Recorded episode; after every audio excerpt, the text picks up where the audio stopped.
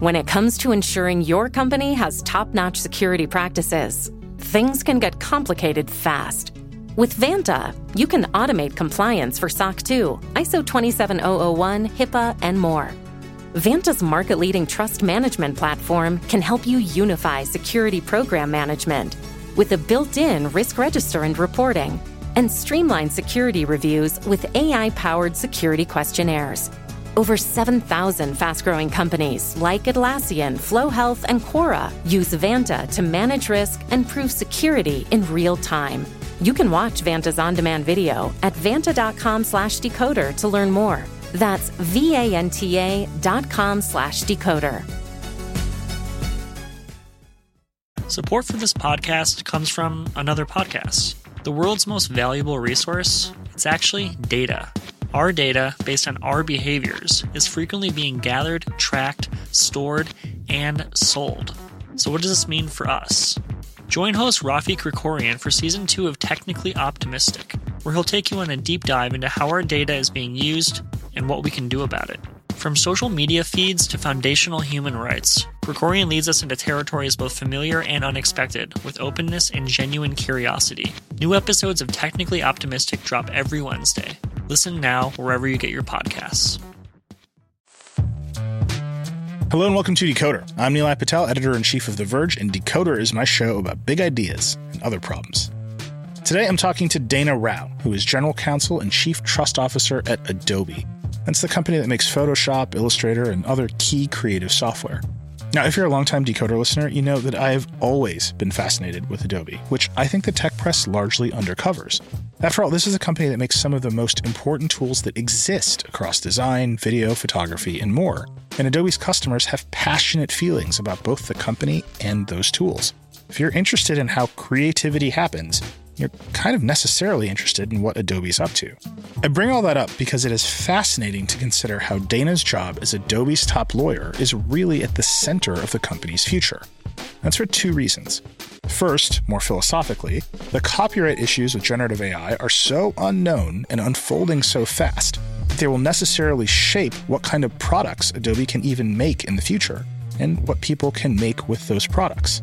Second, a little more practically, the company just tried and failed to buy the popular upstart design company Figma, a potentially $20 billion deal that was shut down over antitrust concerns in the European Union.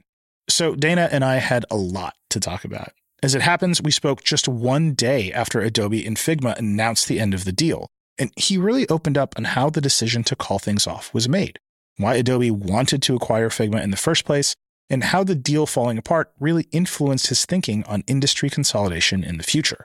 Then we got into the weeds on AI and copyright, a story that I think is going to unfold in unpredictable ways for at least the next year, if not more. Like every company, Adobe is figuring out what the boundaries of copyright law and fair use look like in the age of AI, just like the creatives that rely on its products.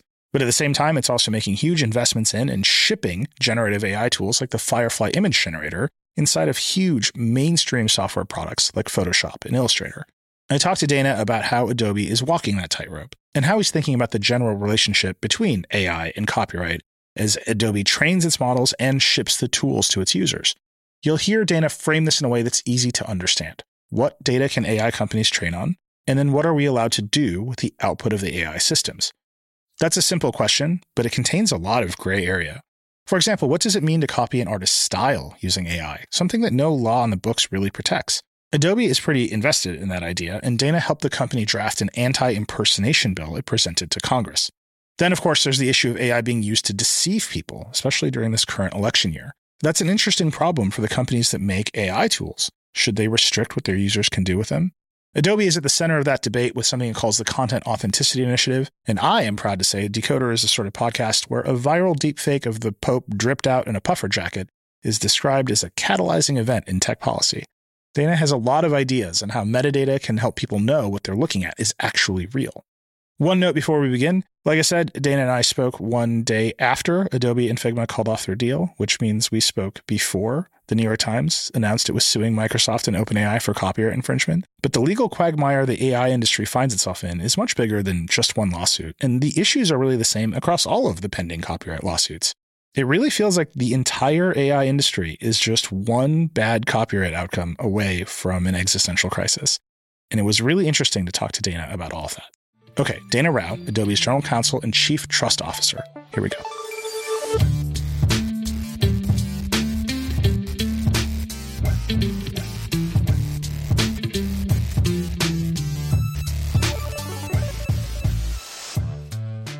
Dana Rao, you're the General Counsel and Chief Trust Officer at Adobe. Welcome to Decoder. Thank you very much. Excited to be here. There is a lot to talk about with the General Counsel of Adobe today. There's all of the AI and copyright conversation that I love having. And then just as we were getting ready to speak this week, Adobe and Figma called off uh, the deal to combine companies because of regulatory pressure, particularly from the EU. So I, I do want to talk about that. But it's decoder. So we got to start with the decoder stuff. People know Adobe really well. Mm-hmm. Almost anybody working it with computers in any way is aware of Adobe. What does the general counsel of Adobe do all day? Well, we help the uh, company navigate where the world is going, um, which is really it's the coolest job because Adobe's right there, as you mentioned, forty year old company, been there at every step of the um, digital revolution, whether it's desktop publishing or web video with Flash or digital marketing with when we bought Omniture, Acrobat and electronic documents, image editing with Photoshop. Um, it's been amazing. And then, you know, last March we launched our foundation model, Adobe Firefly, you know, which is helps uh, people do text to image generation. So every step along the way, we're breaking new ground with new innovation, new technology. And on the legal side, that means you're you're thinking about problems that no one has thought about before because the technology is doing things that no one's ever done before. It's great. So I love that part of my job. I actually have the second title of being a chief trust officer at Adobe. And, and uh, we took that on a couple of years ago when I took on the cybersecurity organization. So I have the, the cybersecurity engineering organization in addition to legal and public policy. And then together we think about us as helping Adobe establish that value of trust um, in a digital world with that relationship with customers. It's a intangible world we live in, and the thing that the currency you have is the trust that people place in you, and that's how you build your products, and it's how you comply with the law. Do you understand the law? Can you shape the law, which is always a fun part of the job. And so, building all that together into that trust value is one of the reasons we've uh, we've moved on and called that a, a trust organization, which which is also very cool. Let me ask you just a very reductive question about that.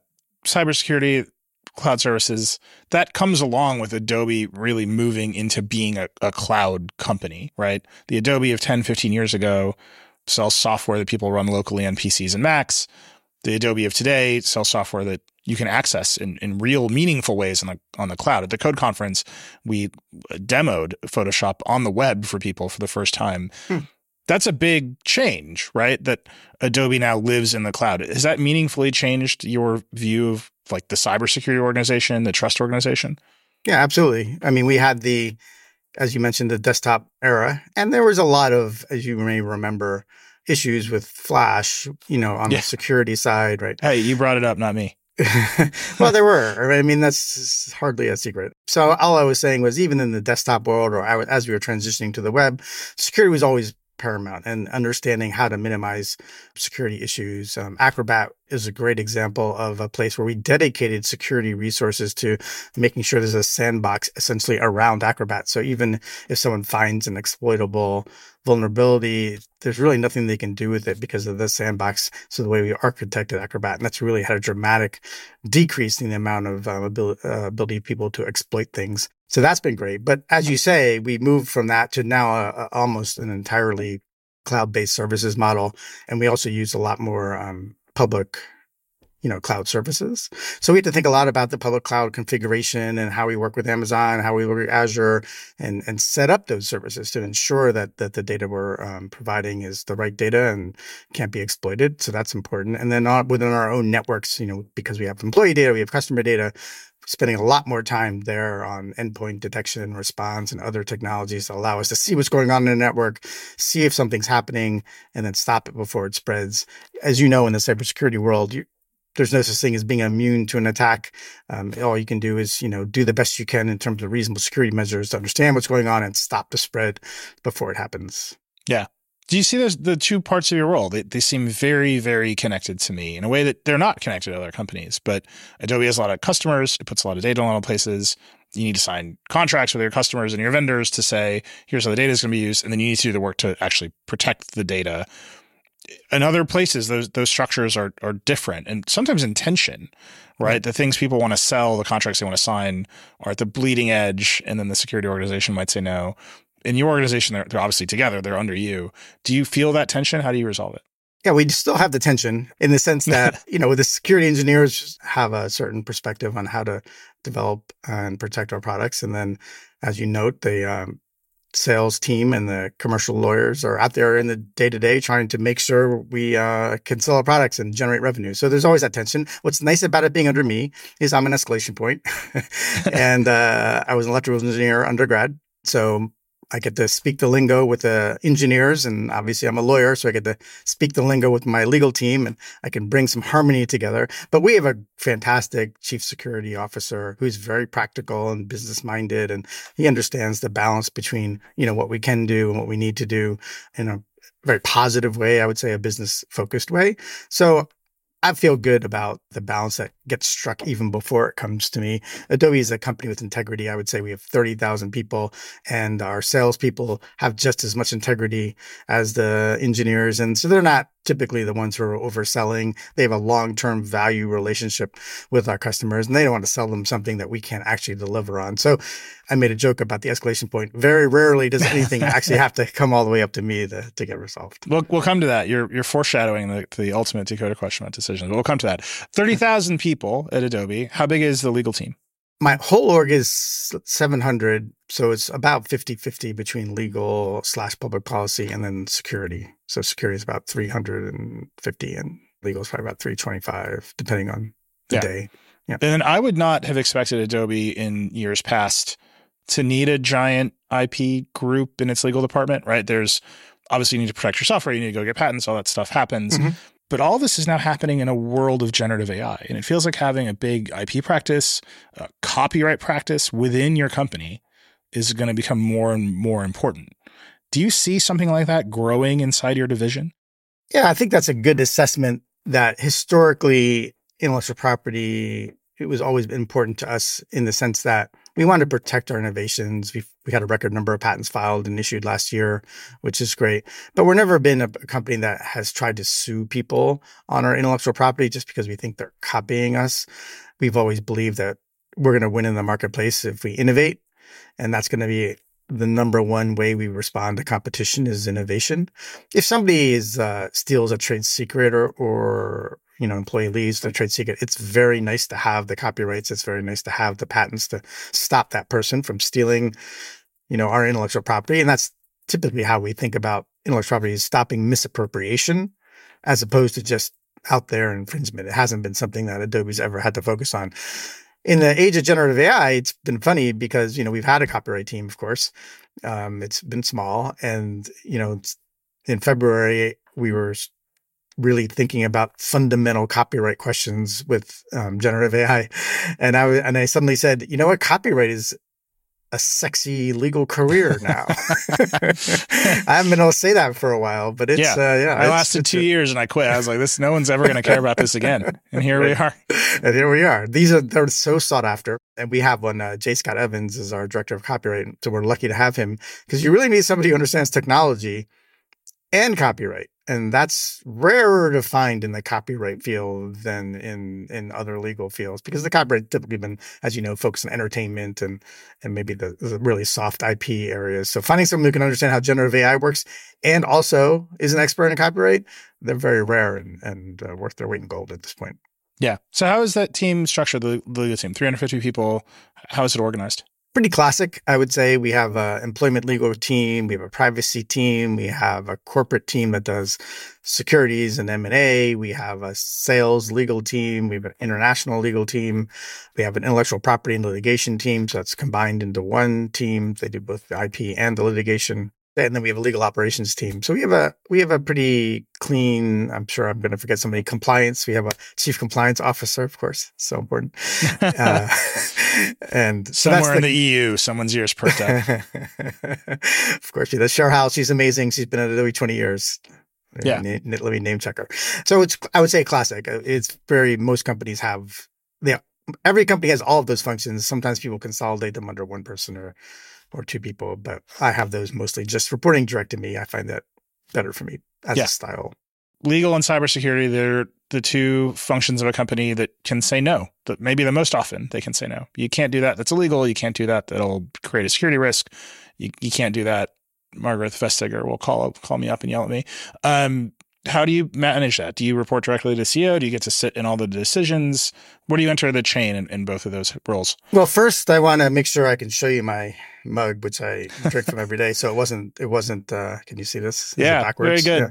So we have a slogan when I became general counsel. One of the things I wanted to make sure is that my legal team was seen as someone who is there to help the business find answers to problems and as opposed to being the so-called department of no which is how a lot of people view legal. So we created a slogan it's, it's called yes starts here which is you know our slogan yeah. illegal and then there's an asterisk and it says because because we're a legal team and it says except when it's a definite no yeah and that's the balance right and so we're here you know we're, we're here to help the company find ways to deliver great products deliver value make money. That's why we're here. We're here on the Adobe team. We're here to make that happen. And so if the way you want to do it isn't the right way under the law, we're not going to say you can't. We're going to say, here's another way, right? What's another way to do it? And that's our job as in-house legal.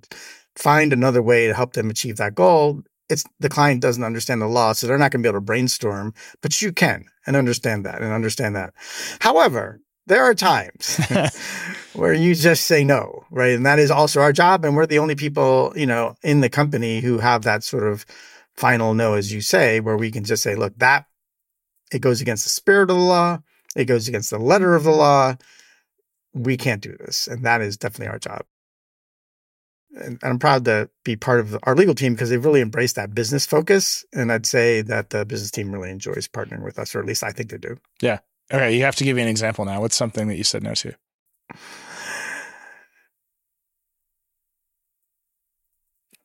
Without any details, of course, because I said I said I said no to this. sure, but but um, yeah, when we so I also managed the um, anti piracy team, mm-hmm. the fraud team that's in there, the engineering team that helps us um, address piracy and fraud. We talk a lot about the way we can reach out to customers to allow them to know that they may be using pirated software because there's a lot, as you know, a lot of pirated Adobe software out there, and a lot yeah. of people get it, get it on eBay, and install it, and and it's unfortunate because that typically is old software. It's not up to date from a security perspective. It's you know virus ridden, but people are saying, "Oh, it's cheap," and I'm installing it. So we want to be able to notify people and say, "Hey, you may be using a pirated software. You know, why don't you go log in to Adobe.com and get you know the Photoshop plan for ten dollars a month and and you'll have the latest, greatest technology and you won't have any viruses. So you won't be able to do that. But you have to be really thoughtful about the law everywhere in the world because that kind of communication direct to the customer in some places can be prohibited because they don't want you communicating to they don't, you don't have that direct relationship. So we had to spend a lot of time. I, I think the, com- the business had the right spirit right? Let's go out there and communicate with people. They may be using pirated software. They may not even know, and they're exposing themselves to these security vulnerabilities. Even though they have the right spirit, there are some really clear restrictions about how you can go out and communicate with people who you may not have a direct contractual relationship with. And so we had to say no to some of the ways they wanted to do that. So that is a clean generic version of the. Uh, yeah, I'm like, what were the ways? Like, how? what kind of worms were you installing oh, on people's oh, computers no to find worms, Adobe software? No worms. Everybody was trying to do the right thing. But to your earlier question, you know, if it, I have uh, Shantanu Narayan's our CEO, and so I always have the ability to talk to him about, you know, hey, we need to go, you know, sit in with the business and help them understand maybe the thing they're doing isn't the thing that we should be doing, or maybe there's another way. He's always open to that. I would say that my job is very easy because he has the most integrity of almost any business person I've ever worked with. And which is great because it radiates out throughout the organization. So they know if things get escalated, Shanu's always going to be on the side of we're going to do the right thing. And so very few people even bother to escalate things up to Shantanu because they already know what the answer is going to be. And that makes my life a lot easier. It makes my legal team's life a lot easier being able to partner with somebody who who cares so much about integrity. Yeah, let me ask about that in, in kind of a broader way. Uh, you were an engineer, you were a lawyer, now you're a tech executive, you oversee the cybersecurity organization, you were at Microsoft, you were at Adobe. The industry has changed a lot, right? And the, the classic view of the tech industry, the classic view towards the law has been we're going to push the boundaries and we're going to ask for forgiveness. I'll use one example that we is very familiar to everyone. Google Books. We're going to scan all the books. We're going to get in trouble, and then we're going to come to some settlement, and then everyone's happy because Google Books exists it worked. The, the, plan worked. YouTube, uh, pick on Google and YouTube worked in that exact way. We've pushed the boundary of copyright law. Now that there's YouTube, everyone's happy and everyone's making money. That is different now. It, it feels different, right? Like that move, especially from larger tech companies, maybe not going so well, maybe not as condoned, maybe less exciting, even in a way. Has that mm. changed how you think about these decisions and how you think about evaluating the risks you can take? I think that Adobe has a certain set of values as a company that are independent of the moment. And that's one of the benefits of having been around for 40 years and seeing all the changes you talk about. And we have, we had two amazing founders, um, Chuck Geschke and John Warnock. John just passed away a couple of months ago, but both legends in the Valley, but both had this, opportunity to know both of them, just really strong ethics. So when I we think about like when we looked at Firefly or generative models and said how are we going to train it, you know, we could train it off the web, we could scrape the web and and build that model, or we could try to be more thoughtful about how we train that model, given the potential copyright issues and the fact that we have creative customers who are concerned about people training on their content without their permission for us, that's a compelling reason. The, the connection we have with our creative customers and the connection we have with our enterprise customers to say, is there another way we can achieve this goal that respects these potential issues and still delivers the value to the customers? But we are an innovative company and we're not going to be the, a company that says, you know, we're going to, going to ship something that nobody wants, but is safe.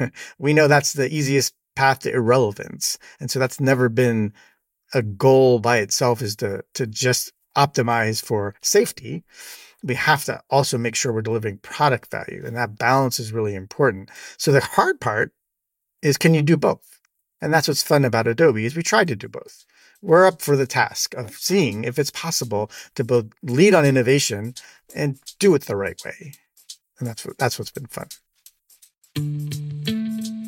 we have to take a short break. When we come back, I asked Dana how he makes decisions and how he applied that framework to the Figma acquisition.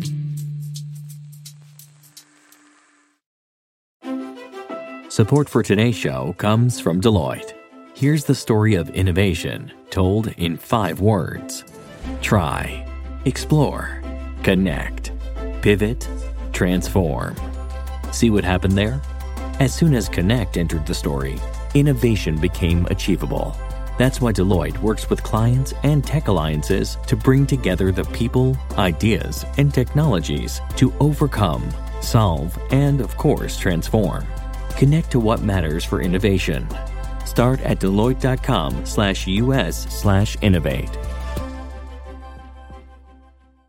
Support for this podcast comes from Constant Contact. If you're a business owner, you already know that it's really, really hard to cut through the noise of everyday life. If you want to connect with your customers, you need to break through the noise.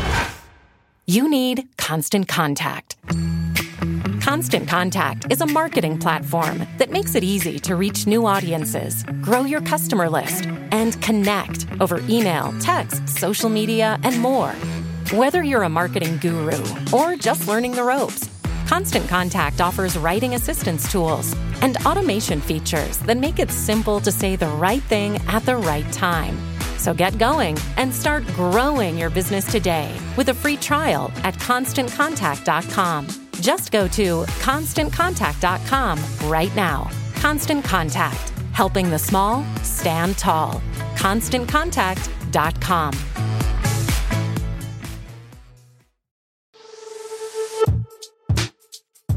We're back, and it's time to talk about decision making in Figma with Adobe's Dana Rao. All right, so here's the decoder question. You already foreshadowed it. You, have been through a lot. The industry's changed. You've got some core values. You have a, very important role to play in the product process and the decision process of the company. I'm so excited for this question now. I know. There's a lot of hype. This is the whole brand. much. How do you make decisions? What's your framework to make decisions? When I have, you know, important decisions that come to me, I have I, someone was asking me the other day how I resist decision fatigue. Um, because what you do at, at the point where I'm at is you make a lot of decisions every day. Every meeting is basically a decision, right? Because that's, that's why you're there. Otherwise people don't know why you're there. And uh, I find it energizing because what I feel like I'm able to do is, is move things along, getting to a result. So I'd like the part of being able to help people understand all the factors and then let's move on. And so I have a, a, a system I made up where I call it pre-commit, commit, and uh, revisit. It's my decision making framework. The pre-commit stage is I'm wide open. Like I want to hear everything from everybody, all the stakeholders, all the points of view. I wanted all the feedback. Maybe I have a thesis on what I think the right answer is, but I'm just listening and we're just gathering all that information. Then we think about it and then we say, okay, after all of that, uh, we're going to go in this direction. Now that direction may not make everybody happy, right? And, and frankly, for sure will not make everybody happy because I'm picking a side. I'm deciding. Yeah. And I think this deciding is important. That's the commit stage though. And what's important about that is we're all in on whatever that was because we heard a lot of things. We thought about a lot of the factors and we're all in. I'm not interested in reopening that decision a month later, two months later, and someone's saying, well, I still think maybe we should go back. And are you sure? I'm like, no, we decided. We're all in. We've committed because you need to move forward, right? You have to just move any direction. Any direction is better than no direction. Yeah. Even if it's the wrong direction, you're going to learn something that this was the wrong decision. And then you can back, you can say in the revisit stage, well, that didn't work out at all. Let's go do something else. But the worst thing you can do is nothing. And so for me, the commit stage is really important. And a big company, eh, um, you can spend a lot of time in analysis paralysis. You can just spend a lot of time just sitting there saying, well, well, I need to hear more. I need to hear more. And everyone has a vote and they have a vote forever. And so that commit stage, really important. But as long as you had a good pre-commit stage and everyone felt like they had their opportunity to share their view, I find that that commit stage goes better. And then the revisit stage is really important for me. And I don't do that quickly. So for, for me, it's like a year later, two years later, how did it go?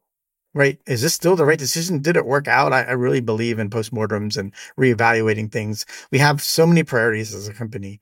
It's really important to let go of the ones that didn't work and not just keep doing them because of inertia. So having an active process where you go back and look at a decision you made and say, did that work out? And, and it, and is it still good? Should we double down? Should we reinvest or should we say, forget it? That, that's not going anywhere.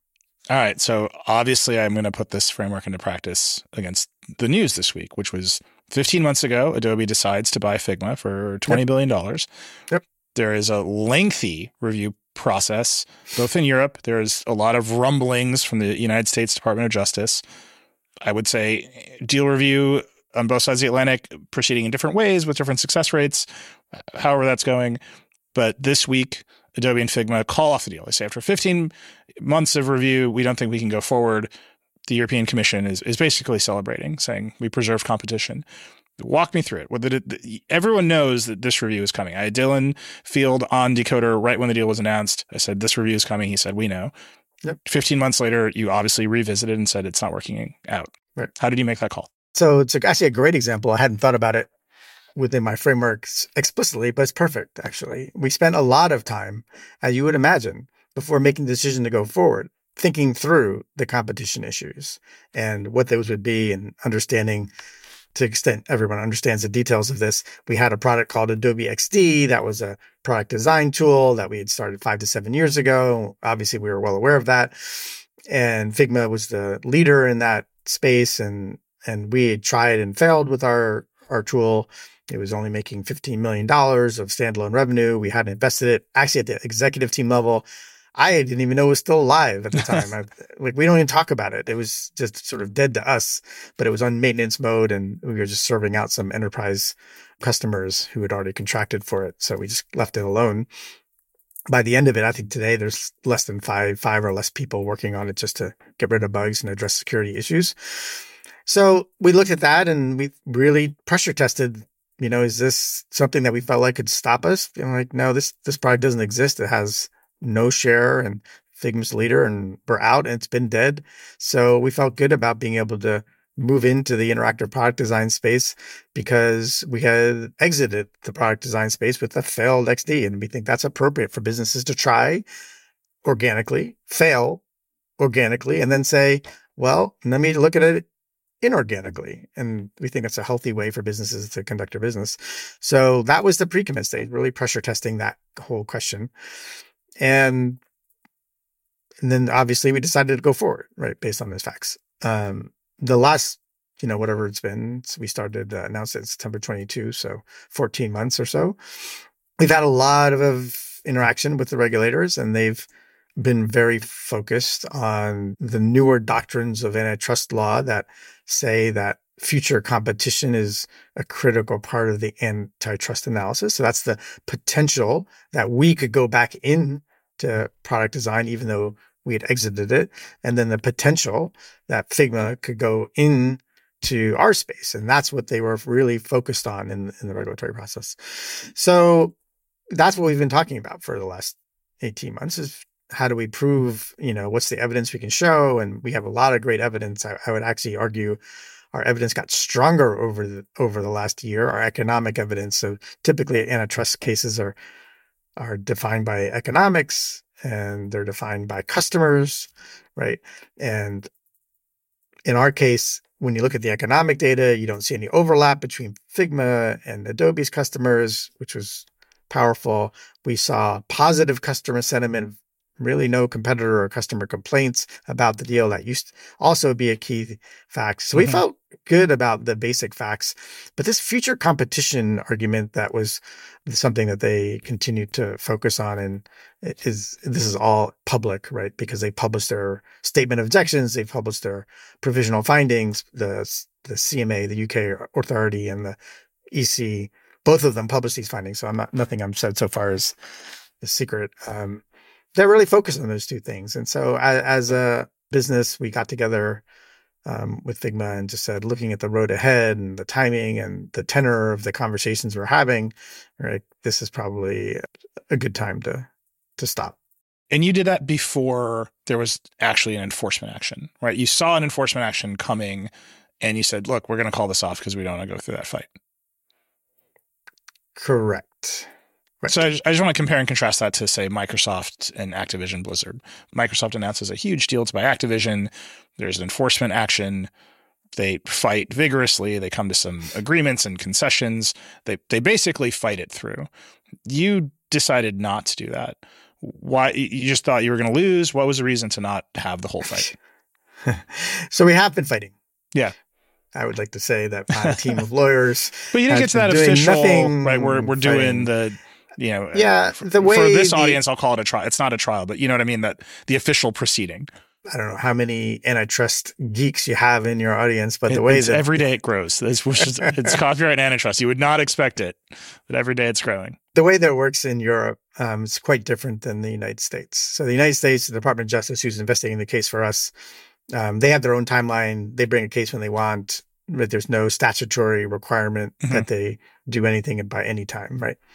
In Europe, it's quite different. In Europe, as soon as you go into what they refer to as phase two, so phase one is a investigatory phase, and then phase two is more of an analytical phase. So as soon as you go into phase two, which we went into in July, June and July with both the UK and the European Commission, they have a schedule that's prescribed by statute by when they're going to come through and have a decision and in our case, the decisions were February 5th, February 25th.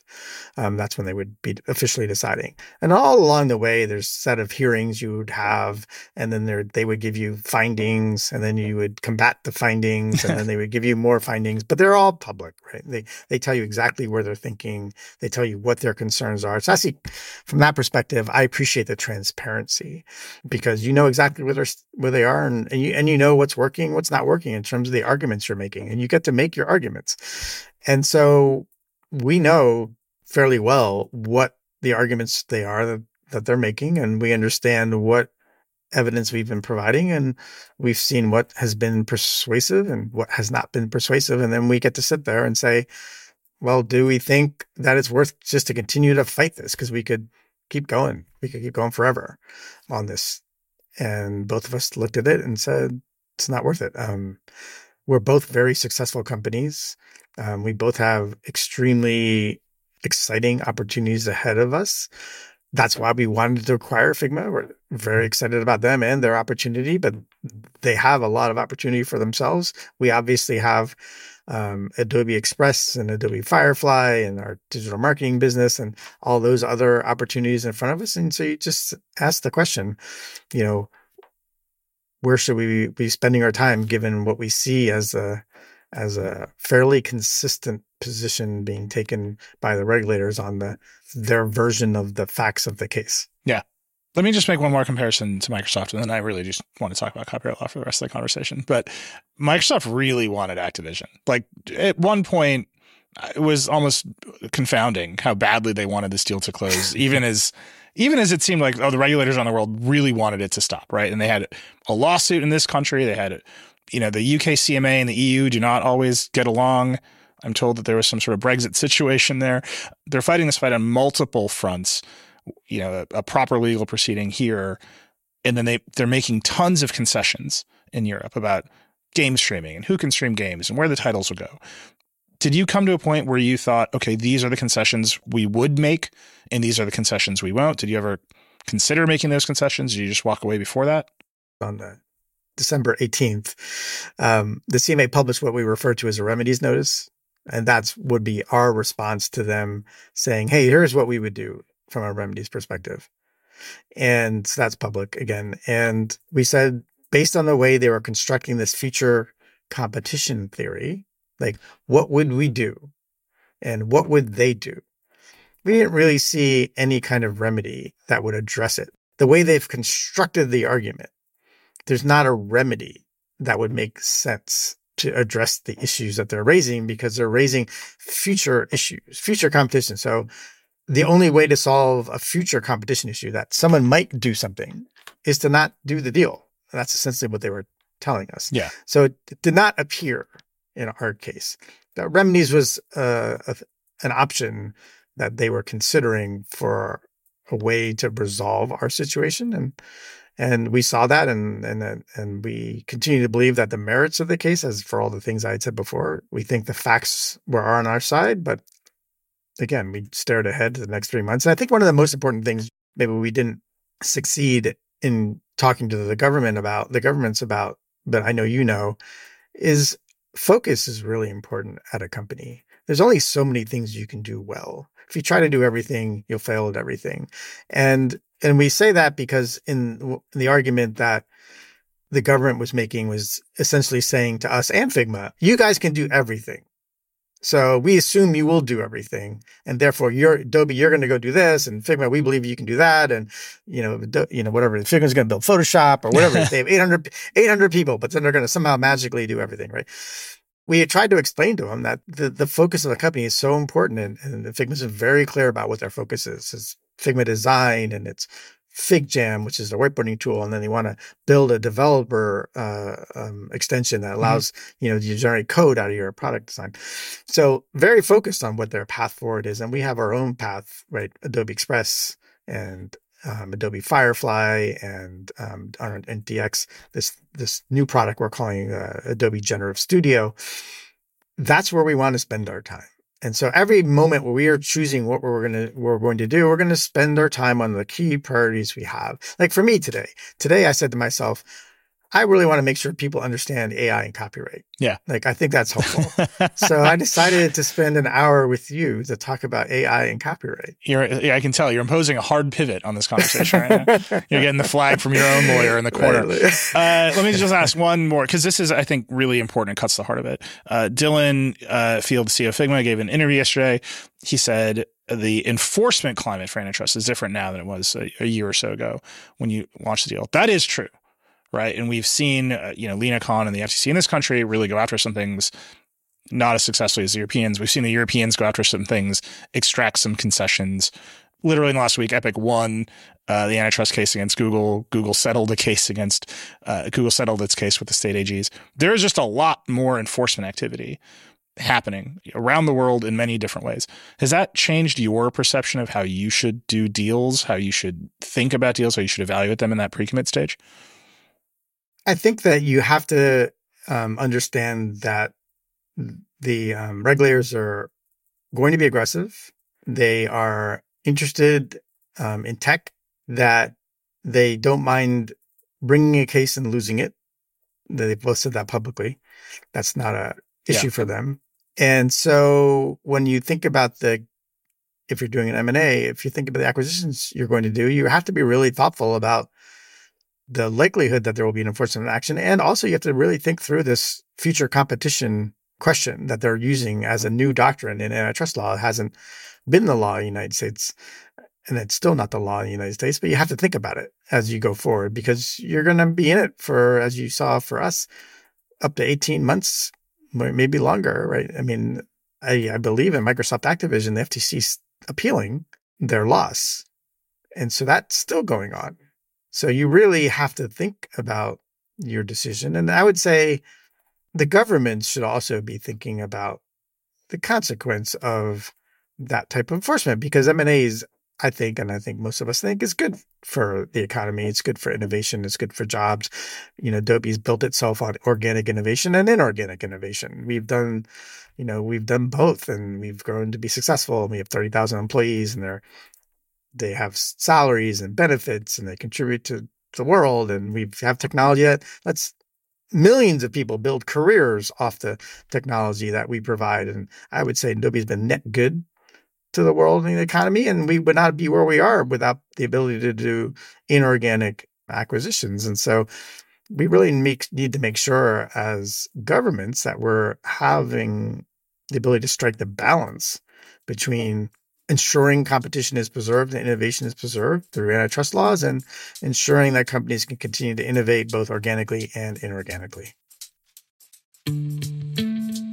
I'm going to give Dana his pivot, but first, another quick break. When we're back, Dana and I get into the weeds on how generative AI is upending copyright law.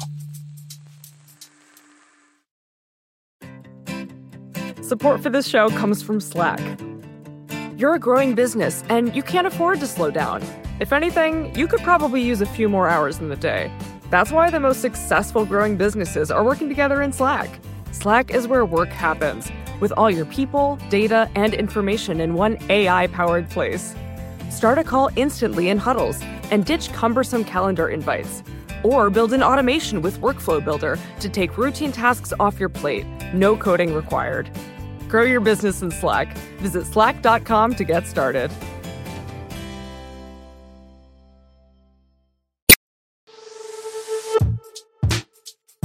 We're back with a complex question for Adobe's Dana Rao. What is generative AI doing to copyright law? Antitrust law, should we protect future competition or not? Should we allow more M&A or not? Should how much competition should there be in a, in a given economy? At least the parameters of those questions are known. Right? Like eh, there's a body of antitrust law and it waxes and wanes and maybe some regulators are more aggressive than others. But it, it's like a set of known legal principles where copyright law is today with generative AI feels like totally novel problems with no settled answers and almost in a zero sum way, right? If, if we allow LLMs to go wild with training data, we will absolutely reduce the market for human generated works. Like that's just the way it's going to go. Adobe has Firefly, the foundation model. Your customers are also very loud creatives who are very opinionated about this stuff. How are you thinking about copyright law in this way? You said earlier you, you realized you had to start thinking about it differently, not just from a protecting IP perspective, but as foundational questions about the law. Where have you arrived? Yeah, we think that the law itself will evolve um, as generative AI evolves. And so we understand that. And there's a lot of litigation going on, as you know, uh, class action lawsuits being brought against the LLM providers for copyright issues, saying you know you can't train the, off the off the web. So we see all of that, and we know the law is going to be different in Europe and it's going to be different in Japan. It's going to be different in China. So it's not even going to be one law that you're going to be able to rely on to say, um, I have a, you know, a green light to train my model any way I want to. So understanding all of that and knowing that our creators themselves have these concerns, we decided to train Firefly on our own Adobe stock content and other license work from the rights holders to build our model. That was a computer science challenge because for AI to work, you need data. And for AI to work well, you need a lot of data. So the more data you have, the more accurate your AI will be. And the more, um, more it will have all the different kinds of styles you want, whether it be cinematic or natural or graphic or illustrative. So you, if you're doing text to image, so you, you need a variety of data in addition. And the more data you have, the less bias your AI will be. So the breadth of the data will help reduce the bias in the output. A smaller sample set will naturally have more bias because it's trained and learned from smaller things. So you need data. You need access to data, and that's the tension. So we had we had to go to our AI research team and say, can we build a competitive model without going to the web? That was the challenge. And so we have, you know, decades of image science expertise plus decades of AI expertise, and they worked really hard to understand how to construct the model, uh, Adobe Firefly, that could be competitive with all the people out there who are just, you know, had access to more data than they did because they were just training off the web. And we feel really good about where our first model was, which we launched in March, but we were even more excited about the second version of the model, which we launched at Adobe Max um, a month or so ago. And we feel that one is better than our competitors and yet still adheres to those copyright principles. Now, the good news about the choice we made on copyright is that it respects our creative customers who are concerned about this and enterprise customers we're very excited to know that they're going to be able to use an image generative model that that doesn't have IP issues, doesn't have brand issues, isn't trained on unsafe content, because all of that has been either not in the database at all in the beginning because of the way we trained it, or we can use content moderation to address it before it even gets into Firefly. So enterprises have been very interested in using the Adobe Firefly version of text image generation because of that choice we made. So it's it's kind of cool to be able to do what we think is the right thing and also do the right thing for the bottom line. In June, Adobe offered to cover the legal bills if anyone gets sued for copyright infringement if they use Firefly. I'm assuming a question of that amount of liability comes to your desk. When you looked at that, do you say, well, look, I know where this was trained. It's fine. You can do it. Or is that more, I think the risk is manageable? You know what was cool about this whole process mm-hmm. was it's so important to the company. This is why I, I talk about a lot about executive focus. We had a weekly meeting with our legal team that I was in from February through probably a month ago, where it was me, the copyright lawyer, the product lawyer, the sales lawyer, the privacy lawyer. All of us met every week because we were just trying to figure out the law was going to be and how to navigate it and what are we going to do about. Oh, we had the, our AI ethics person there what are we going to do about training? How are we going to d- deal with bias? What are we going to do about indemnification? So all of these issues came up naturally because once we realized we were training it this way, then the next question was, well, when we go to enterprises, what are we going to protect? And are we going to stand behind it? And the answer for us was, of course, we're going to stand behind it. We know how it was trained. So we're willing to give an indemnification. Um, what's, what's good about our indemnification is it's very low risk you're going to get sued for an IP issue because of how we trained it. So it's good for us, but it's also good for the customers because if you get an indemnification for someone who has a model that still has IP issues, you may be able to get someone to indemnify you and they will, but you're still getting yeah. sued. And that's not, yeah. that's not fun. Right. And so it's still a, a, competitive advantage, we believe, to have trained it this way. Um, and then being able to offer it to enterprises with the full indemnification that you mentioned, because not only do they feel good that we're standing behind it, but they also know because of the way we trained it, there's less likely to be a risk. Yeah. There's something in here that I, am I'm, I'm struggling to articulate. Hope, hopefully you can help me out. Okay. You're out in the market, right? You're indemnifying customers. You're selling the products every week. A new Firefly based feature ships in Lightroom or Photoshop. The downstream of the law is happening at the product level. And then I look back And I say, well, there's just all of this falls apart if one fair use lawsuit goes wrong.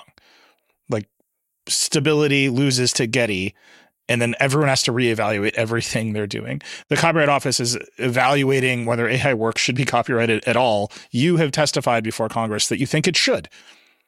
We're we're all the way at the base level of what should get copyright protection while you are out in market selling AI products. How do you think that resolves? Yeah, I think it's. I think there's a couple of things that are Yeah. are being litigated here that we should unpack. One is, can you what can you train on, and then can you get an, a copyright on the output? So they're- the input and the output are, are separate questions. But, and I but, think but you understand like why, why I'm saying I can't quite articulate it. That's the whole thing.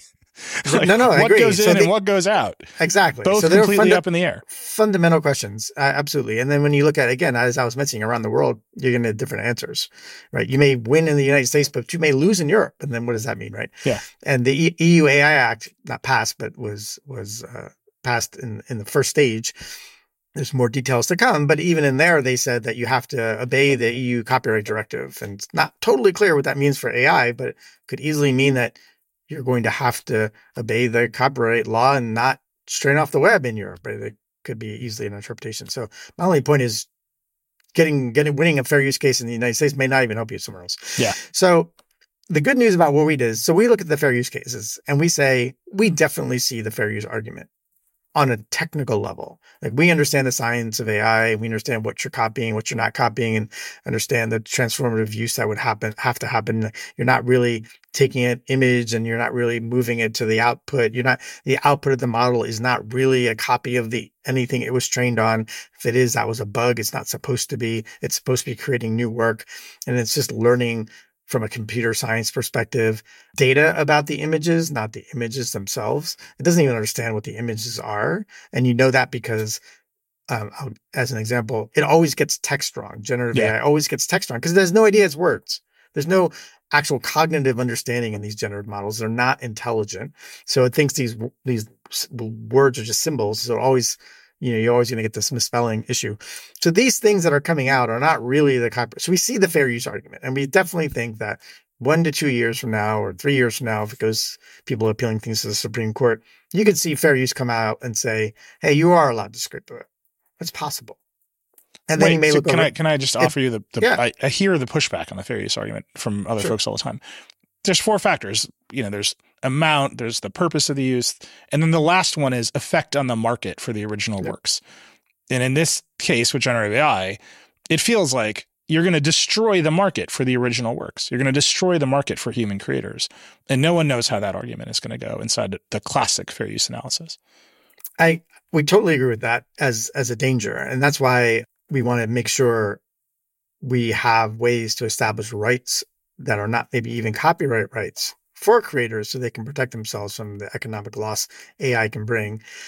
Before I get to that, I think there are four factors. We don't know how it's going to turn out. The Warhol case clearly showed the Supreme Court Yeah. is interested in the economic factor as part of the fair use analysis, but there is still a uh, a threshold question of what got copied and did it get copied. You have to have a copy for copyright law. So I can see both sides of this. And I'm just saying you could easily see the fair use cases going the way of the AI models just because of the science. But then you could see kind of a judge looking at this thing kind of a and saying from a is this the right thing to do perspective? And that's what fair use is. It's an equity based analysis and saying, hey, you know, we're going to try to correct a harm here and we're going to expand fair use to cover it. It's possible. Go either way. The nice thing about what Adobe did is we said we're sidestepping the whole copyright issue by training on licensed work. So no matter what happens in those class action lawsuits, our model is fine. Like we don't have any concerns. It's one of the reasons we chose it because we wanted to have the stability in our product. We're not going to have to rip Firefly out because of some court case. So that that is important to us. That was a choice we made back in March. Again, harder to do it that way from a science perspective, but our engineers are up to the task and we feel like they pulled it off beautifully. So that's important. On the second part of your question, on the output of AI, is it copyrightable? Right. Our position has been when we stare at this, we don't think a generative AI model, uh, typing in a prompt and having generative AI create the image, we don't think that output is copyrightable by itself because we think that the um, last step of expression is being done by the AI, not you. You're typing your prompt, you're like, you know, pink bear riding a bicycle. The AI is choosing in the first instance what kind of bear, the shade of pink, all the things that are supposed to be the expression that the artist is supposed to have in order to get a copyright. So we think that just typing in a prompt is probably not going to create a copyrightable expression. It is possible, you know, in the future you can create a very, very detailed prompt and you may even look at the prompt and say, is that copyrightable? Because I put so many words in it. And then I, I, you know, controlled the output so much that the thing that came out is almost exactly yeah. what I envisioned in my mind. And I'm not you can sure copyright the, the prompt engineering side of it. Right. And maybe the output. I, I don't think we're there yet. I'm not even sure that holds up. What I do say is that once you get your output, you can still get a copyright by putting it in to Photoshop and adding your own expression or whatever your tool is, right? But we have one, and uh, add your own expression, and now it's your work, right? And and that's that I think is how you can still take comfort that you can get a copyright in a in a work that is based on generative AI. You still have to add something to it on top, and then and most of us will, right? If you're a creative professional, you're never satisfied with what comes out of one of these generative AI um, yeah. models because it's not exactly what you wanted, right? You're always going to make it whatever your vision is, and it's the it's we we refer to it as the first step in the creative process, and all the other steps are going to be copyrightable. So we feel we feel like that piece could get resolved just by you know the people using the technology the way they would normally use the technology. Yeah. The problem is that generative AI is not limited to use by creative professionals who know how to use Photoshop. Right. The it democratizes creation in a massive way. Yeah. And a lot yeah. of people aren't going to take a second expressive step to make sure that it is they're going to fire off tons and tons of content, believe that it's theirs because they made it, and then I don't know, file DMCA requests against whatever platform. Like that's like the real yeah. danger here, right, right? Is the generative AI models can just flood every distribution pipe that exists with garbage and we have no way of discerning it is I know there's stuff Adobe does like the content authenticity initiative which I want to talk about. There's these metadata ideas. But just in the the base step like where do the copyrights come in? Where do they go? What is allowed? What is not allowed? Do you have a do you have like a position there that at least gives you clarity as you make all these decisions? Like I said I think that we do not believe just typing in a prompt is yeah. going to create the copyright. It's not, first of all, right now, the statute requires human expression anyway. And so that's, that's going to be a problem for anyone in the United States who wants to, to get a copyright on a AI generated work. The one thing I want to come back to that we talked about the economic harm. Um, so the place that we see, so, so people just generating things off the model, I think they're not copyrightable and it is what it is. I think that where we worry about for on the creative side is this idea of style. Mm-hmm. And so we really feel like there's this potential. And we've actually had artists already come to us and, and say this is happening, where people will say, I'm going to create a, a, a, painting in the style of Nilay based on all the work that you've done that I model was trained on. And now I can create something that looks just like something you painted digitally and I can go sell it. People will say, oh, great, I either spend $10,000 for something Nilay creates, or I can spend it for, I can go buy something yeah. that looks just like them for a buck for a buck, right? That's the economic harm that we really see as an issue. There's no such thing as style protection in copyright law right now.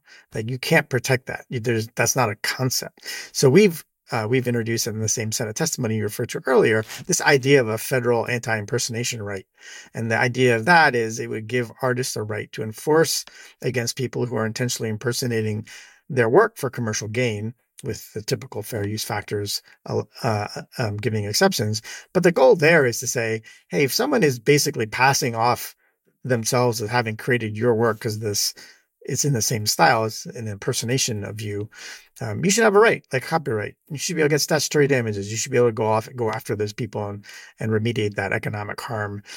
And so that act that we wrote a draft bill, we gave it to the Senate Judiciary Committee. They're reviewing it. You know, we're talking to people about the the the, the value of style protection. We think again, I think where we sit here at Adobe is we try to see out what we think the problems are going to be. That's we think that's going to be a problem. We think yeah. that people are going to lose um, some of their economic livelihood because style appropriation. And we think Congress should do something about that, right? They is that rooted in that. copyright in your mind, or is that rooted in like trademark or another? It's not like anything, but it's closest to. A, mean, it's closest to a right of publicity. Sure, probably closer, or or trade dress. Yeah. maybe, and then of course copyright. So I would say it's, it's some version of those three things. But when we sat around again in March and we were thinking about the consequences of generative AI and and and and text to image, we said we're probably going to need a new right here um, to protect people. And so that's when we said let's let's get out after it. It's, it's sort of like the same way you mentioned the content authenticity initiative. Same way we thought about this four years ago on when we saw where AI was going in terms of being able to generate deepfakes. We said we're going to need to do something about addressing that problem. And let's get together and figure out a solution for it. And content authenticity, the answer was a technological solution. But for this style issue, we think that's probably a legislative solution. And so we, we really feel like as a community, we need to think about the consequences of the technology we're bringing to market and address them in a proactive way that helps everybody and still ship the world's greatest technology. The the shipping the technology, it seems like everyone understands how to do that, right? It's like should we is major the should we is the major question in the AI world. Let me ask you, Photoshop is like a great playground for hypotheticals when it comes to this. I take a photo of Donald Trump and I say, put him on an elephant using generative AI. And I'm picking elephant because that's a symbol of the Republican Party. And I say, take a photo of Joe Biden. I say, put him on a donkey, which is a symbol of the Democratic Party. And I mm-hmm. com- create a composite of these two characters using Photoshop. Does Adobe want that to happen? Do you think that's okay? And that's like obviously a silly example. You can easily imagine vastly more destructive examples. The way we look at all of the generative AI tools and almost every technological tool is that you want people to be able to do whatever their vision is, their creativity is. 99% of the users of Photoshop are making art or creative expression and their marketing materials, advertising campaigns, whatever it is, right? They're just out there expressing themselves. And you want to encourage that. And you want to let people do the things they need to do. Um, if someone's out there misusing a tool to create harm. Your example may not be harm, maybe parody or satire or something, but not harm. But if someone was actually trying to create harm, like there was a, you know, image of of Zelensky saying, you know, lay down your arms, right? Yeah. A deep fake of him, right? Actually do harm. Then the people, of course, should be who misuse a tool should be held accountable. No question for causing harm, just like any other bad actor who's misusing something to cause harm. So I always think that's important to remember because most people are using this tool for good. There's somebody out there who says, oh, I can see the potential of this and I can use it for bad. You should address the person who's misusing it, not address everybody who's using it for good. However, what we what we said was the real problem when you asked what Adobe wants is we said because people are going to see have the ability to access all these generative AI tools and do amazing things and create realistic but fake images, it's going to be easier, right, for bad actors to create these deep fakes and deceive people. And then you've again looking ahead, you fast forward, well, maybe even to today, but four years ago when we were thinking about this, we said, well, now people can easily be deceived by these fake images, fake video, fake audio, and that can have real serious consequences for their livelihoods if it's just personal to you or for the world if it's like something about the global environment and so we said, well, what can we do about that? Can you detect deepfakes? Is there a way just to say, hey, I'm going to create an AI fake detector, and every time you see an image, it's going to say, this is a deepfake. Don't trust it, right? And so we again put our AI image scientists, they love me at Adobe. I'm always giving them homework assignments, and uh, said, hey, can you do this? And the answer came back, it's like probably like 60% accuracy. So not consumer grade. It's yeah. always going to be very difficult to to be able to detect something's a deepfake and that technology is always evolving.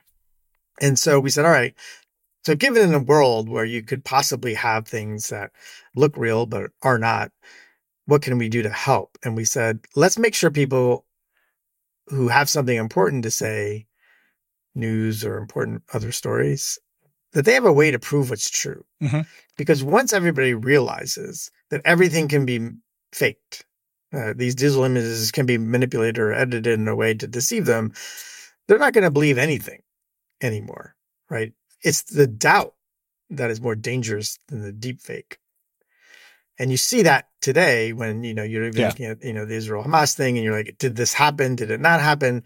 Is it a real image? Is it not real image? Because you know everything manipulated. So you don't believe anything you see and hear. And that's very dangerous for a democracy or a society because we have to be able to come together talk about the facts. We can fight about the policy, We have to be able to talk about the facts. But for just fighting about whether the facts even happened, we're not we're not going to get anywhere. So the technology of the Content Authenticity Initiative, which we we and a few others founded of four years ago, it allows you to s- assign metadata to images. It's like a nutrition label. Yeah. And it gets associated with the images and it goes with the image wherever the image goes. And uh, a user, and it's the public who gets to decide, can look at an image, they can see the provenance, and then say, oh, okay, I believe it. This person went through the bother of proving what happened. So you can capture information like who, you know, who took the picture, when it was taken, where it was taken. We have um, over 2,000 members in this initiative right now. We have companies like Sony and Leica, both of whom announced recently they're shipping cameras with this technology called content credentials in the camera. Leica is already shipping that camera. It's in the stores. And that means you can take a picture, turn on content credentials, and when you take that picture, it has that metadata secured to image right there. Move it to Photoshop, which also has content credentials, make your edits, tracks the edits that were made, ends up getting published to the Wall Street Journal, who's also a member of, of this standard. And then on their website, you can see it. You can see the icon. You can click on it. You can say, oh, I know what happened. Biden did meet Zelensky. I believe it because they proved it. Yeah. And now we have a way for people to prove it's true in a world where everything can be fake. So you have an amazing quote about the Content Authenticity Initiative uh, about the image of a, the Pope in a puffer jacket. You said the Pope jacket was a catalyzing event. People saw this, they realized the problem is real, they started joining the CAI. It seems like other standards, we love covering standards here at The Verge, they get bogged down, there's politics. How's the CAI going? Is it the Pope really bring everyone together? It's going really well. We we I think we've set records. We uh, we had a symposium last week at Stanford where we brought in all the members of the organization and the standard together. And you know, the first time we did this four years ago, there was 59 people. This time there's 180 people. They're representing all these thousands of organizations. The standard organization that we formed to build this technology is called the C2PA. After just a year, we had the 1.0 version of that technical specification, and we're already up to 1.4 in just four years. And that's, you know, describing how to build this provenance technology for um, images, video, and audio, and how you use watermarking. It has all the technical specifications that anyone can go now and implement in their own products and services. And so it's an open standard. It's free to use. Adobe doesn't make any money off of any of this technology, by the way. We're just helping lead the coalition of people who are coming together. So I don't know of another standards organization that has been more successful. And that's because people are there. And that's what's so exciting at the symposium last week. People are there because they want to make a difference. All these people, they have day jobs, but they're they're in it. I mean, there, there's Arm's in there and Qualcomm's in there. Qualcomm just announced that Snapdragon is going to be C2PA compliant. So that's an amazing step forward. Uh, we have all the media companies, as I mentioned, like the New York Times and Washington Post and AP and Reuters and, and it's international organizations are doing it. Obviously, people like Microsoft and Getty. So, so just a breadth of, of kinds of companies who all come together and said, Hey, we want to work together to address the negative implications of the deepfake creation ability of generative AI because we all want to live in this society and we need it to work. So let me ask a really hard question there. I love the AI denoise feature of Lightroom. I think it's the best. I'm also like the world's leading practitioner of what is a photo hand rigging because I think the definition of photo is being stretched by smartphone cameras in really insane ways to the point mm-hmm. where the, there's a Huawei phone that now just has a generative AI tool built into it. And after it trains on a bunch of your own photos, you can just generate yourself on the moon. And that, the, the camera's like, here's a photo so the the boundary of what a photo is is getting more and more expansive on the consumer side. Then you have an initiative like yours where you're saying we're going to authenticate photos at the moment of capture all the way through the chain until you're looking at the Wall Street Journal in your web browser and there's a tag that says here's a provenance of this photo. Mm-hmm. Somewhere in there is a whole bunch of judgment calls, right? We can increase the brightness of this photo. We can change the contrast. We can add a vignette. That's all. Fine. We can remove dust and scratches. The photo agencies have had rules like this for a million years. Here's the limit of the editing you're allowed to do. Then there's stuff you can do now on smartphones that feels way beyond the limit, but also seems, I don't know, fine. Like people can make the argument they're fine. In particular, I'm thinking of best take on the new Pixel phones where you shoot a whole bunch of frames of a group of people and then you can like make them all look at the camera. Is that a photo in your mind? Does that get a prop? like where's the line for you? What is a photo? The premise of of the initiative for me is that we want to give people the ability to prove what's true. So is Right. that true? So if I take 50 frames of a group of people and Sure. it, I assemble a collage of them all looking at the camera, is that true? So the way I am I'm, I'm answering that question is this is for somebody who says, I need you to believe this. This thing actually happened. Okay. And I'm going to record everything that happened to this image, all the stuff I did to it. That automatically happened. It's, it's, it's in the metadata. So my answer to you is not what is the technology capable of? It's what do you want to do with the technology? And the more you use the technology to blur the lines between real and imaginary, then the less you're going to be able to prove what you did was true. So if I was someone saying, I'm taking some very important picture, uh, there's a volcano exploded in, in Iceland, and I want to show you that actually happened, I would probably use less of the artificial intelligence in the initial capture so I can show people that this happened. The original base image is true because I captured it this way. And then I can mm-hmm. edit as much as I want to make it easier to see, but people will always be able to understand what the base image was and they can see what your edits were. And one of the cool things that we're doing to show this to consumers, we have a site called verify.org. And on that site, if you bring your content credentialed image, you can just use a slider and the slider will just show you the image you're seeing on the Wall Street Journal and the slider just move back and forth and you'll see the original image. And then just like that, you can say, oh, okay, I understand what the base image of reality was. If your base image of reality is generative AI and it'll show that in the metadata, then I'm not going to believe it. Yeah. So if your goal was to be believed, my suggestion would be minimize the use of AI in the initial capture in the Huawei phone or whatever it is you're talking about, because people people will believe you less. And this is all about what we refer to as a it's a kind of like a dial of trust. And it's up to the person taking the picture of where you want to put the dial. And you want to be maximum trust, you take it with a Leica camera that has no AI in it and has content credentials and you put your name on it and the date and location, all that metadata, and that's a high level of trust. Or you can say, I don't really care. This is about my cat. It's going to Instagram. Yeah. Um, you know, or whatever. Can I ask you a, a really deep and meaningful philosophical question there? That it, Please. the idea that we will now create two classes of cameras. Leicas are very expensive. The Sony cameras that have this technology in them are for professionals at news agencies, basically. The social revolution of the past decade is smartphone cameras, right? That has democratized all kinds of the social justice movement eh, around the world is built on the back of smartphone cameras. Where do those things collide, right? If we create a class of cameras and production chains that we're saying can be trusted in a world of AI, and then Yep. there's the thing that is causing the chain, and it's not there yet. Yeah, we don't see classes. Yeah. Um, we're, we're class free here at Adobe.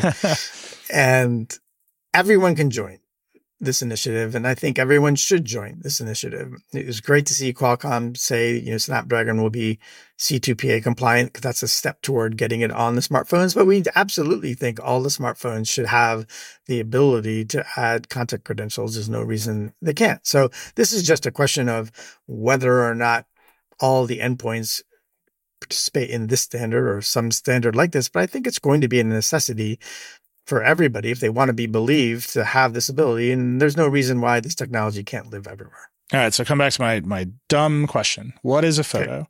If I take uh, 50 frames and I let an AI point all the faces at me, does that count as the truth? Is that a photo or is that an AI edited image?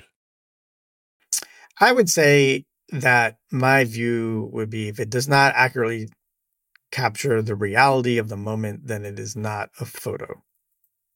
Okay. Yes. All right, you heard it here first. I've been, str- I mean, I, I truly struggle with this question. I have old cameras uh, that, you know, I, I basically set on the shelf and now AI denoise and Lightroom has brought them back to life, right? It has enabled me to use them in new ways. Yep. And I, I'm taking photos of my daughter and I love using these cameras and my old lenses and all this stuff. And I'm like, is this real? Like, and I don't, I just, I truly do not know the answer. I struggle with it every Yeah. time. But then the output is so rewarding that I'm using it without a second's hesitation. And I think there's the big questions about election disinformation and Yep. content authenticity and, and proving provenance. And then there's this little question of, boy, this technology feels really good to use. Yeah. And making people apply a moral judgment to how they use technology when it feels that good is an almost impossible task. And I don't think there's a moral judgment though. Again, I'm well, just am I lying when to people? Right? Is like kind of the moral question here, the, at the I heart of it. I think I think everything we're doing, the way your brain works, right?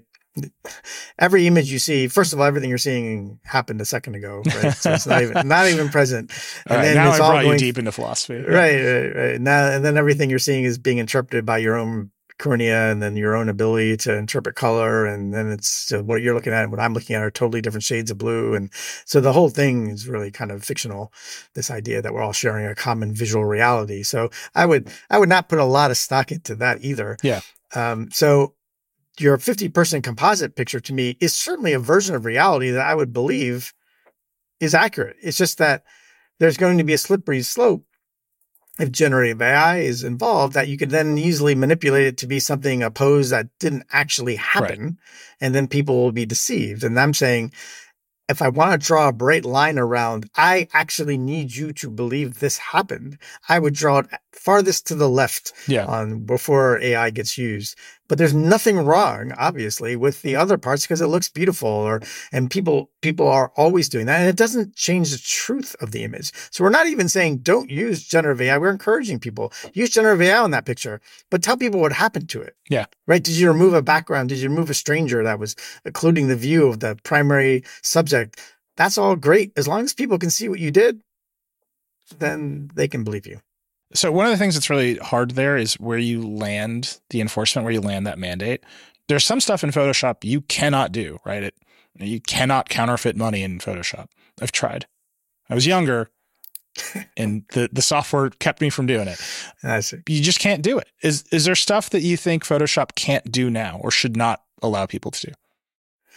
Well, there's always the um, for all people in, in the image generation business. There's you know the question and our law law enforcement requirements about um, child sexual abuse material, and you don't want to allow that to be generated. You don't want to allow that to be proliferated on your server, and you have to report it to law enforcement if you detect it. And you should have ways of detecting that kind of material is being created. So that's critical and important to address in all, at all times. Um, and then, yeah, anything that Photoshop is capable of that is going to break law, Mhm. right, by the very nature of it. That, and that's where the counterfeiting one came from is, you know, they engaged with the team and, and said, Hey, we want to make sure this can't happen. And so then we complied with the government and Adobe will always, you know, comply with those kinds of requests when the government comes to us and says there's something, this technology that is unlawful or really harmful society, then we're going to take a hard look at it and say, let's see if we can address it. On the other hand, we are also on the side of innovation and freedom of expression. And so we're not going to stop everything just to uphold, you know, a particular Yeah. ideal or point of view. But where you put the enforcement, I think, is the question that I keep coming back to. For example, I had AMD's Lisa Su on stage with me at the Code Conference. I said, you can see how open source models running on an a Windows laptop completely evade all law enforcement, right? Like you can just see how you can make a bunch of rules and then someone has an open source model and they're running it on Linux on an AMD chip. And the last person who can stop them is you. Like AMD has to stop them at the chip level. And she said, yeah, that might be true. You know, the model and the chip have to work together, but we'll, we're, we're open to it. We'll figure it out. For Adobe, as you move more things into the cloud, you have many more opportunities to do basically real time content moderation. Maybe it's on the prompt, maybe it's in the output, maybe it's what people are storing in their content libraries, or you could push everything back to the desktop where you see less and less of it. Where do you land the enforcement? Where do you think you have to do the checks? we have to do the checks wherever the content's being created. And so and the jury's out where Yeah. four years from now where where this will be. Will it be on device? Will it be in the cloud? And so we have to adapt to wherever that is. Right now, it's on the cloud. And so we understand what prompts you're typing in and we understand what kind of images are being created. And that's where we have to do the check. I mean, if you're uploading your images to our servers, that's where we'll do the check. And so that is still the current world we're living in, and that's that's the, our approach. When you see that changing, do you think that happens more and more on device over time as computers get more powerful, or do you think it happens more and more in the cloud as your business pushes more more people to the cloud? I think there will be a hybrid. I think that there's definitely a lot of if you can make this happen um, on a device, there's a lot of advantages to being on the device. The latency between typing the prompt and calling the image and getting it back, you know, having that on chip would be a better user experience. And that's all we're trying to do here is make sure we can have the best user experience. Yeah. And so absolutely, I think in the future, if you're able to do it on chip, it would be pretty interesting for us to be there too. Last question here. The AI conversation is way ahead of the law, right? There's the AI Act in the EU, which is again pretty nascent, just in its early stages, but it's passed at least. Here in the United States, we have the executive order from the Biden administration, which is basically just a series of prompts themselves for companies to go think about things and some transparency requirements. It's long, but it is not, you know, there, there's an election coming up, executive orders come and go. In any case, the industry is way ahead of the law with AI, especially when it comes to copyright law, especially when it comes to safety what are your internal checks and balances, right? You talked about Adobe's values at the beginning of this conversation. Are you holding all of your decisions against a set of values? Do you think the, the market needs the regulation in order to stay in line? Where's the balance for you? So when we started our AI ethics program uh, four years ago, you know, we had set up principles for Adobe to follow. And those are accountability, responsibility, and transparency, which spells art, which is really important. well done. Thank you. Um, and that's really how we govern all of the technology. So everybody who creates an AI feature at Adobe has to fill out an AI impact assessment. Every engineer, and it says like, what is the impact of the feature that you're creating? And there's a short form and a long form, and the short form is essentially we're choosing what font the user wants using AI, and we're like ship it like there can be no downside to that. So we want innovation to get out the door as fast as possible. It's low risk. And then if there's something else that we think about as higher risk, like Firefly or the way we're building the model, then the AI ethics review board itself, which is a diverse group of people who are cross-functional, so not just engineers, but engineers and marketers and communication and and research, um, they'll look at it and say, "Hey, on behalf of Adobe, this is sort of how we feel about uh, the technology should get built and should be shipped." We also have some requirements that every AI feature uh, that gets shipped has a feedback mechanism built into it, so users can give us feedback. Like because we know AI will not be perfect, it in because of its black box nature, it will never be perfect. It shouldn't be perfect because we want the black box. We want it to do unexpected things, but that means mm-hmm. it could do unexpectedly wrong things. And so we need that feedback loop from the community to be able to tell us, hey, this thing that you're doing now, it's a little off course, go back and retrain it or, or put in some filtering to make sure we don't see that. So having that feedback mechanism as well built into our tools is also really important when we think about building AI. So that's the transparency piece as well. So those three principles are how we go about governing our own practical implementation. Again, we've been doing this for a while. Within the government, we know that there are some roles the government should play in understanding this because there are values that societies will have that will be different from country to country. And Adobe wants to comply with the law, and it would be helpful if when we interact with the government, they have an understanding of like, this is the percentage of errors you can have in an AI, or this is the percentage of, you know, bias you can have in a, in a, in a model or, and, and set out those standards. We were meeting with, with NIST, um, recently, and we were saying they would be a perfect place to set forward the, the standards by which a model should be able to safely operate in the view of the United States government and says this is where your model parameters should be from an output perspective. If we comply with that, then we should be able to self-certify and ship and and feel good about what we're shipping. So we do believe there's a role for the government to play in terms of setting out a standard of by which we can uh, attest to. Yeah. Well, then I could talk to you for hours and hours about this, I think, as you can tell, but you've given us so much time. I really appreciate it. Tell people what they should be looking for next if they're interested in how AI and copyright law and the regulatory worlds collide. What What's the marker in your mind that people should be looking out for?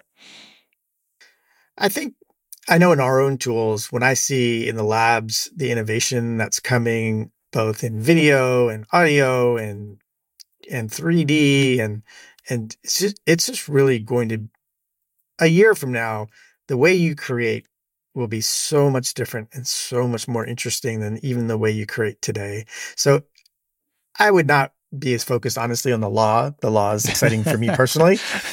But for all the people out there who've ever wanted to create but felt like they couldn't because the tools are too hard or the expertise is too hard, it's going to get a lot easier to let your inner child out and express yourself. And that's a cool place to be. That's awesome. Well, Dana, thank you so much for coming on Decoder. We're going to have to have you back again soon.